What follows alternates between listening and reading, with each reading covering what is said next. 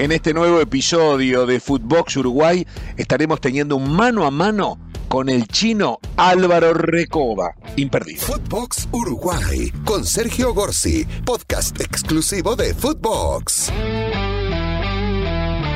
El chino Álvaro Recoba nació el 17 de marzo de 1976. Hoy con 45 años es el director técnico de la tercera de Nacional.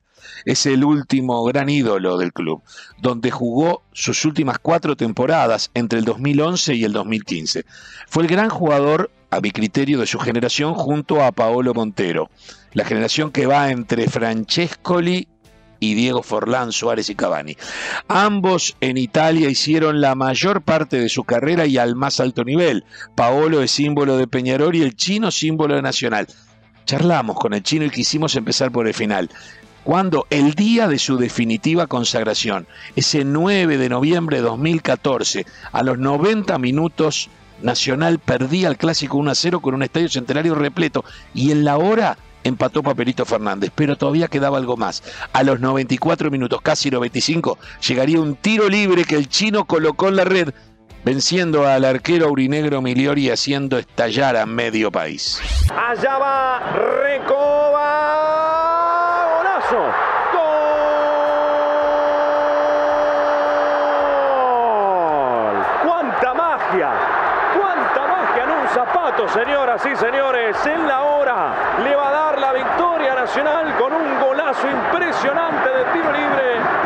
No tiene un pie, tiene una mano y una mano mágica al 20 en la zurda. ¿Fue el gol más importante de tu vida? De tus más de 600 partidos oficiales, ¿este fue el gol más importante? Sí, eh, eh, lo que pasa es que el, el fútbol es emociones, ¿viste? Eh, es emociones lindas, malas, pero son emo y de emociones, de recuerdo.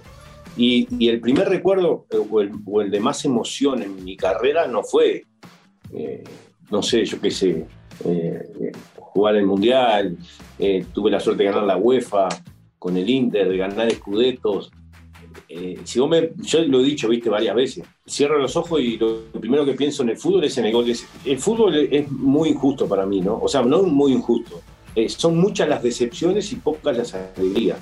Y lo que es real en la vida, en la, en la vida cotidiana, es que la, las cosas malas quedan más en la memoria que las buenas. Eh, es así. ¿Me entendés? ¿Por qué? Porque nosotros somos así.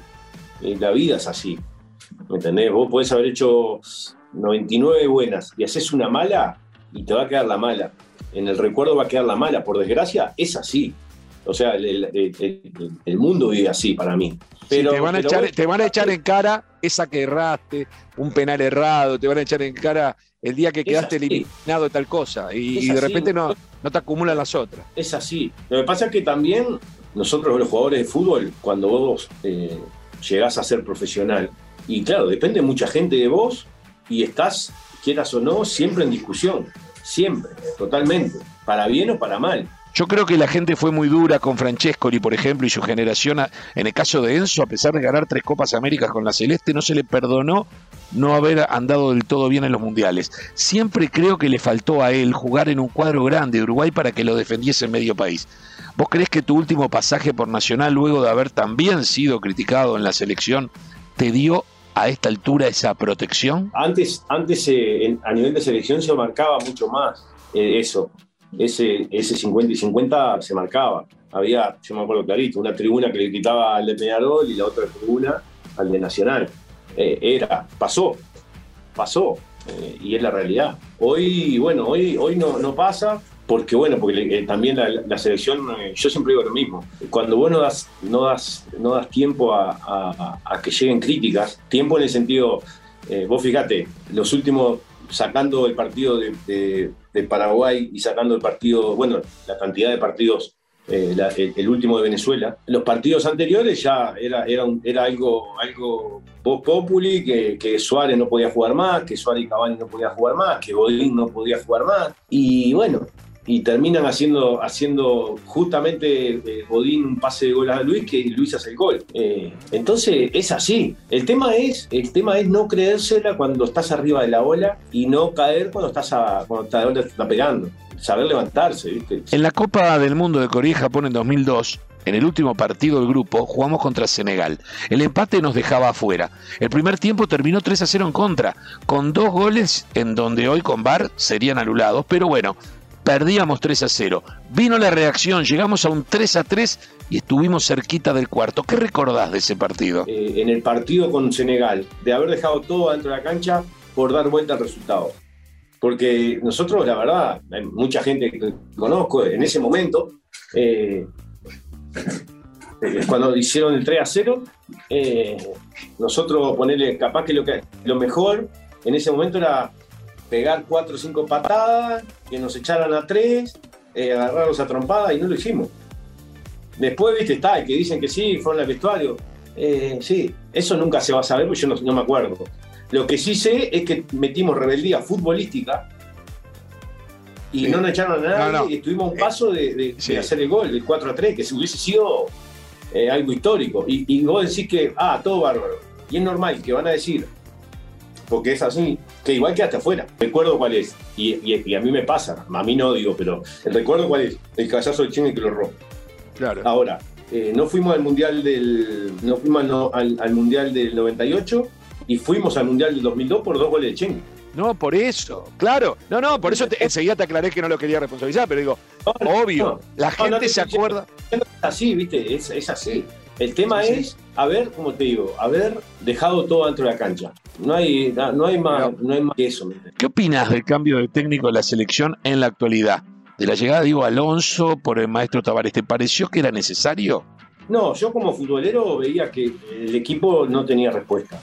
Futbolísticamente hablando, no tenía respuesta. El motivo, lo saben los jugadores, no es por defender a nadie.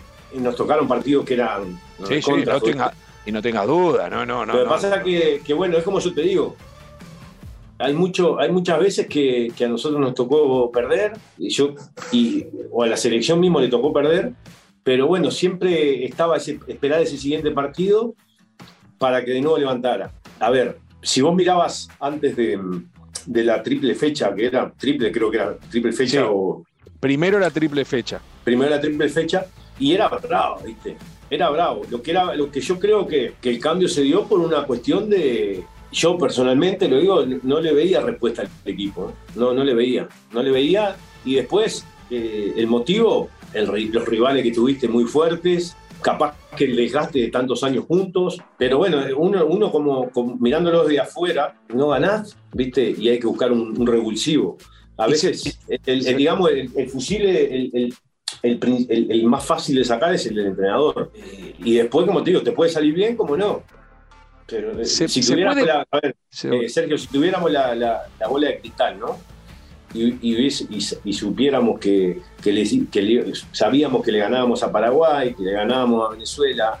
Eh, y sí, capaz que con la, con la bola de cristal no cambiaba nada y seguía todo como estaba y capaz que si, seguía todo como estaba, capaz que no te daba para ganar a Paraguay. Se está por concretar la llegada a la AUF del profe Giordano como director de selecciones nacionales. ¿Qué te parece a vos? Vos lo conocés, trabajaste con él en Nacional. Muy buena persona, muy capacitado, demasiado capacitado, eh, ah, para bien, ¿no? Para bien. Sí, sí, sí, sí, eh, Una persona, la verdad, eh, yo agradecido con él, porque bueno, quieras o no, viste, cuando él le preguntaron de que alguien entrar en esa función que yo entrené en el club. Él enseguida me nombró a mí, él me había tenido como entrenador en, en Danubio, eh, y me nombró y, a mí me gustó la idea y me sumé y pasé, aprendí muchísimo al lado de él y sigo aprendiendo. Eh, pero claro, eh, hay, hay, hay, veces que, hay personas que son, creo yo, ¿no? Que son demasiado capacitadas para pura y exclusivamente dirigir un equipo. Yo digo que tiene mucha capacidad, eh, y que seguramente si cumple la función que, se dice que pueda cumplir en la eh, eh, tiene muchísimas herramientas para hacerlo. ¿Me entendés? Una persona que, es capacitada para...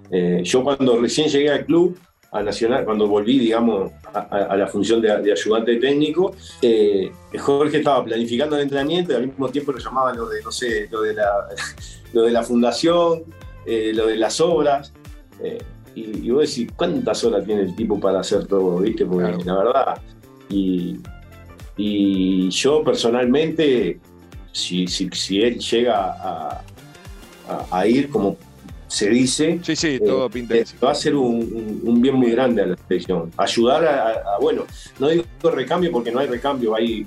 hay eh, Ajuste. A ver, hay, hay ayudantes, gente que, tiene que, seguir ayudando como lo han hecho. Después, viste que dicen, no hay que sacar el proceso. yo, la verdad, el tema que el, que esté al frente no lleva el mundial. Primero. A ver, las planificaciones, sí, son importantes porque son muy importantes, pero, pero si no ganás... No hay proceso. No, hay, no hay proceso que valga. Acá terminamos con esta primera parte de este mano a mano especial para Footbox Uruguay con el chino Recoba.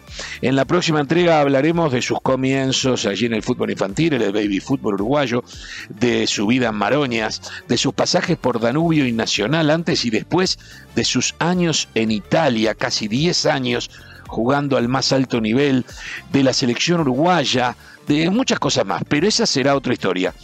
Hasta aquí Footbox Uruguay, con este mano a mano, con este crack que llegó a ser el mejor pago del mundo en su época. De todo eso vamos a hablar en el próximo capítulo. Esto fue Footbox Uruguay con Sergio Gorsi, podcast exclusivo de Footbox.